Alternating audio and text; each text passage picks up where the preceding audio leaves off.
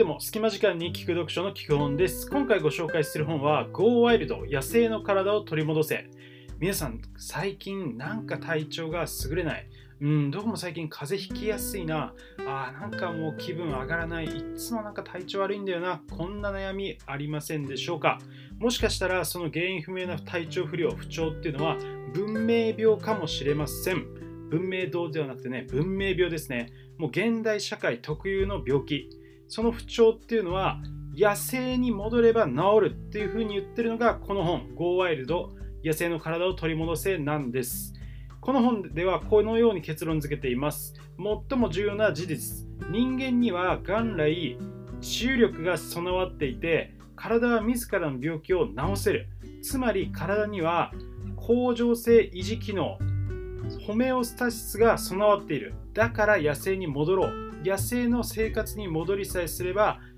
原因不明の体調不良は回復する元気になる。こういうのように言ってるのが Go ワイルドになってきます、まあ、この Go ワイルドね読んでみてキーワードでこれ表すと野生とか自然。自由冒険運動ここら辺がキーワードになってきます。そしてこの野生のライフスタイルこれと反対にあるのが現代の我々の、まあ、忙しいもうネットにネットたくさんねスマホとか見てデスクワークして運動しないそういうライフスタイルなんですけど文明とか清潔過保護快適デスクワークここら辺がこの Go Wild とは反対に来るキーワードになってきます。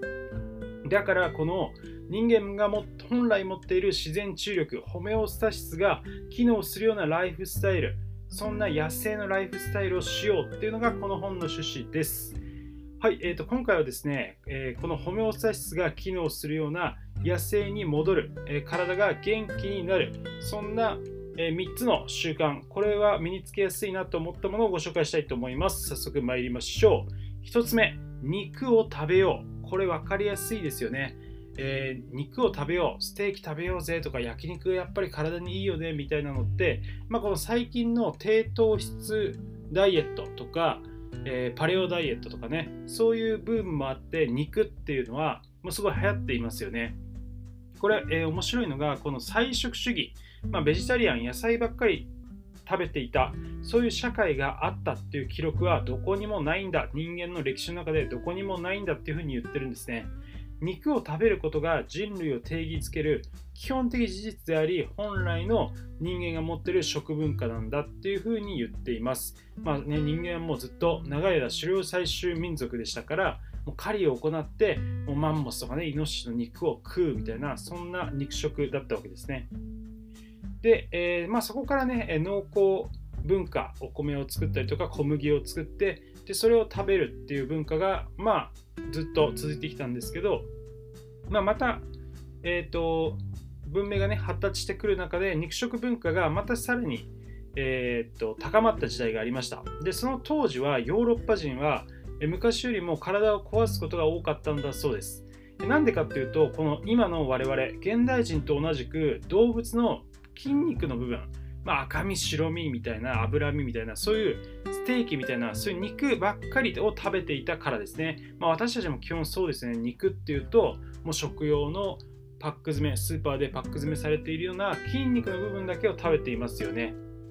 でそんな中でその先住民はそのヨーロッパ人体を壊しちゃったヨーロッパ人にいやそれじゃあねダメだよ。動物の肝臓とか骨髄とか脳とかそういうね内臓とかそれまで食べないとダメなんだよっていうふうに教えたんだそうです。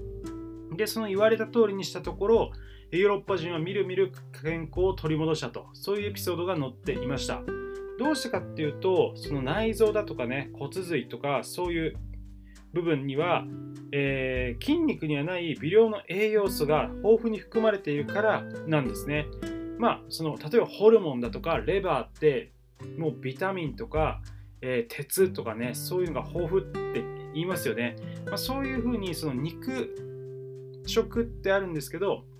肉を食べると元気になるっていう意味は単純に赤身とかばっかりを食べるのではなくてそういうレバーとかホルモン骨髄とか脳みたいないろんな部分全部を肉全部を食べてこそ健康になるとそういう意味だと、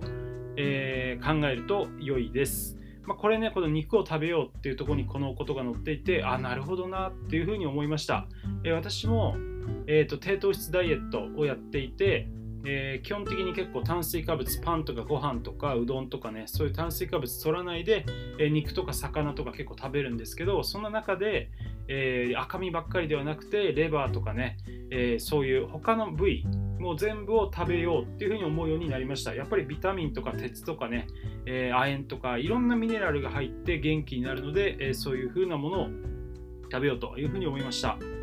えそしてえー、食事ではその炭水化物とか加工食品とかね、え添加物含まれた食品が今現代ではすごい多いのでそういうのはなるべく食べないようにしましょうということにも載っていました、えー、1つ目肉を食べようでした。2つ目、えー、ホメオスタシスね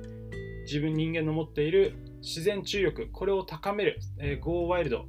野生に戻ってホメオスタシスを高めるための2つ目のコツはこれアルコーです。アルコーこれもね分かりやすいですね。これ人類が二足歩行なのはなぜか？皆さんなぜだと思いますか？人類が二足歩行なのはたくさん歩いて脳を鍛えるためなんだっていうふうにこの本では人類学者とかが結論付けています。まあ、たくさん歩いて脳を刺激して脳が大きくなるからこそいろいろと工夫して文明がどんどんどんどん栄えていったのが人間の歴史です。運動すると歩くと脳が鍛えられます。え実はこれ脳を鍛えられるだけではなくてストレスが減るとか気分が上がるとか想像力が上がるとかこれねいいこと尽くしなんですね。これ現代人は運動しなさすぎてるよっていうふうに言っています。もう仕事とかねデスクワークが中心ですよね。もう私もほぼ毎日、えー、もう6時間ぐらいねデスクでカタカタやってるんじゃないかな。もう全くその間ね足とか動かさないしもう全然運動してないですからね。これが昔の生活を考えたらもう狩猟採取時代っていうのはもうたくさん歩いて物を見つけてっていう風にねもうずっと歩きっぱなしだったわけですよね。それと比べると全然運動してないやばいぞっていう話です。ここら辺の話は、えー、今回のこの Go Wild の著者であるジョン・レイティさんの、えー、前の書いてある他の本ですね。脳を鍛えるには運動しかないっていう本を書いていてこの本もねめちゃくちゃ良くて基本でも紹介してます、えー、脳を鍛えるには運動しかないにもこれやっぱり歩くことによって脳が鍛えられるんだ。運動をしようっていうことが載っています。まあ、こことねちょっとかぶる内容もあるんですけどとにかくもう歩くだけでもいいから運動しましょうっていうことを言っています。もう薬を飲んだりするよりも全然良くてもう運動しなさいっていうことを言っています。最後3つ目のコツ自然の中で過ごす。えこれはですね自然の中で過ごすと、まあ、どなんでいいかっていうとここにはバイオフィリアっていう考え方があるんですね。バイオフィリアってなんやねん聞いたことないよって思いました、えこういう考え方です。人は本能的にえー、生命とか自然との結びつきを求めていて自然に触れることで生産性が向上したりストレスを解消したりとかこんなプラスな影響を受ける。これがバイオフィリアっていう考え方です、まあ、カタカナだとね分かりづらいけど要するに自然と、えー、触れ合うことによって、まあ、気分が上がったりまあ幸せ感をね感じたりそんないいことがあるよっていう話です。例えばえやっぱりねこの都会で生活する中でたまに田舎に旅行に行ってあ山が見えるとかねあ川のせせらぎが聞こえるとかあセミの鳴き声がするとかねそういう風に自然に触れることによってすごい心がリフレッシュできたりしますよね、まあ、まさにこれバイオフィリアですね。まあそうやってその田舎に行かなくても都会の中でもねほんの少し花を見たりだとかほんの少し自然に触れることによってあいいなとかね家の中でもちょっとねグリーンを置くとそのグリーン見ただけでちょっと心がねほぐれたり職場でもそんなことがありますよね。これ、えー、こんなデータがあります。自然の要素を取り入れた環境では人間の幸福度が15%生産性が6%創造性が15%向上する。こういう効果があるんだっていう風なデータがあります。また他の研究では入院中の人は部屋に窓があるかあるいは鉢植えの植物が置かれているかによってこれ回復が早くなります。またある工場では労働者の見えるところに鉢植えの植物を置くだけで全体の病欠時間が40%も減少した。こんなデータもあるそうです。それぐらい緑には癒し効果があるんですね。だから皆さんの職場にはどれぐらいこのグリーンって飾られてますかね。まあ、あれって単におしゃれだから飾ってるんじゃなくて実はねそういう疲労回復とかストレス軽減効果もあるっていうことなんですよね。そして職場だけではなくて皆さんのお家にはグリーンとかお花とかって、えー、飾ったりしていますでしょうか。えー、っと私の家にはねちょっと大きいグリーンがまあシンボルツリーじゃないですけどツリーまでいかないんだけどリビングの真ん中にあってこれは実は本でやっぱりグリーンっていいよっていうのを読んでからえー、っと多分ね一番最初のボーナスで、えー、買いました。グリーンを買ってずっともう10年以上ね、えー、長生きしてますね。まあそんな感じで、え部屋にグリーンを置くと、まあ、見るとね癒されたりします。ちょっと枯れたりするとねそんな枯れ葉を取ったりえあとはねえお水あげたりしてなんかそうやって命をね生命を植物とかねそういうのを感じるとやっぱりちょっと癒されたりってしますよね、まあ、なので家の中にグリーンを買うってちょっと高いんですけど数万円したりするんですけどその数万円よりも全然健康とかねストレスとかにいい影響を与えるっていうのがあるのでこれ、えー、自然の中で過ごすためにちょっとグリーンを買うのもおすすめになってきます。はい、えーと、今回はね、この Go Wild 野生の体を取り戻せから、えー、ホメオスタシス人間が持っている自然治癒力を高めるための3つのポイントをご紹介しました。1つ目、肉を食べよう。えー、肉っていうのは赤身だけではなくて、えー、内臓とか脾臓とかレバー、ホルモン、こういったものも含めて肉です。全部食べましょう。2つ目、歩こう。もうとにかく運動しようっていう話です。運動をすると脳が鍛えられます。で、それだけではなくて、ストレス軽減とかね、えー、っと気分が上がるとかメンタルタフネスとかこういう効果もあります。3つ目自然の中で過ごす。バイオフィリアに基づく考え方で人間っていうのは自然緑だとか生き物と触れ合うことによって幸福度生産性創造性が上がるというデータがあります。なので家でもねぜひグリーンがないっていう人はねグリーンとかお花とか買うようにしてみましょう。はいこんな感じでご紹介しました。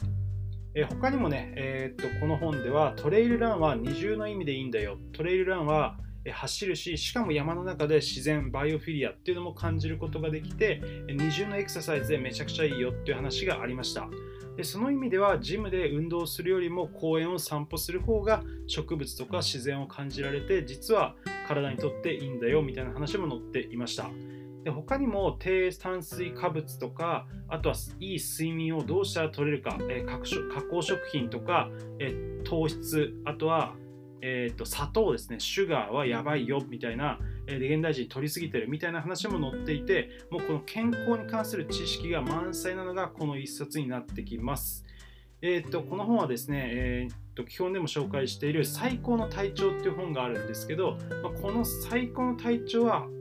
とこの本ゴーワイルドを読んでみて思ったのはほぼゴーワイルドをちょっと、えー、変えたっていうね日本版にアレンジしたそんな印象を受けました。まあいい意味でねこれネタ本ですね。ゴーワイルドのネタ本になっています。